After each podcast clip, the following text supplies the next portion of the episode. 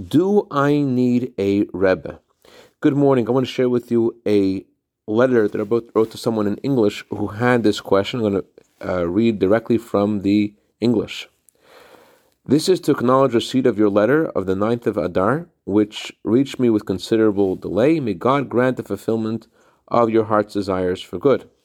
As in all good things, there is the assurance of Yagata umatsasa. That means if you try, you'll be successful. If you will let me know also your mother's Hebrew name, as is customary, I will remember you in prayer when visiting the holy resting place of my father in law of saintly memory. With reference to your writing, I do not hold by a Rebbe now. My allegiance is to the Yiddishkeit, to the Judaism with which I grew up, etc.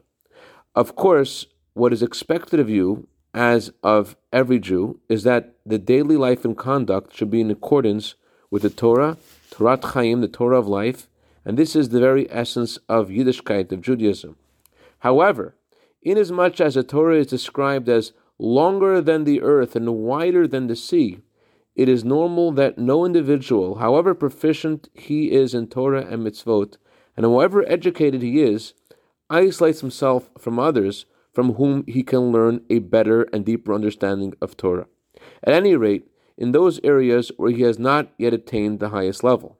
This is a function of a Rebbe, a teacher and instructor who have in their sphere of learning devoted more time and attained a higher level of knowledge, etc. Wishing you a kosher and inspiring Pesach.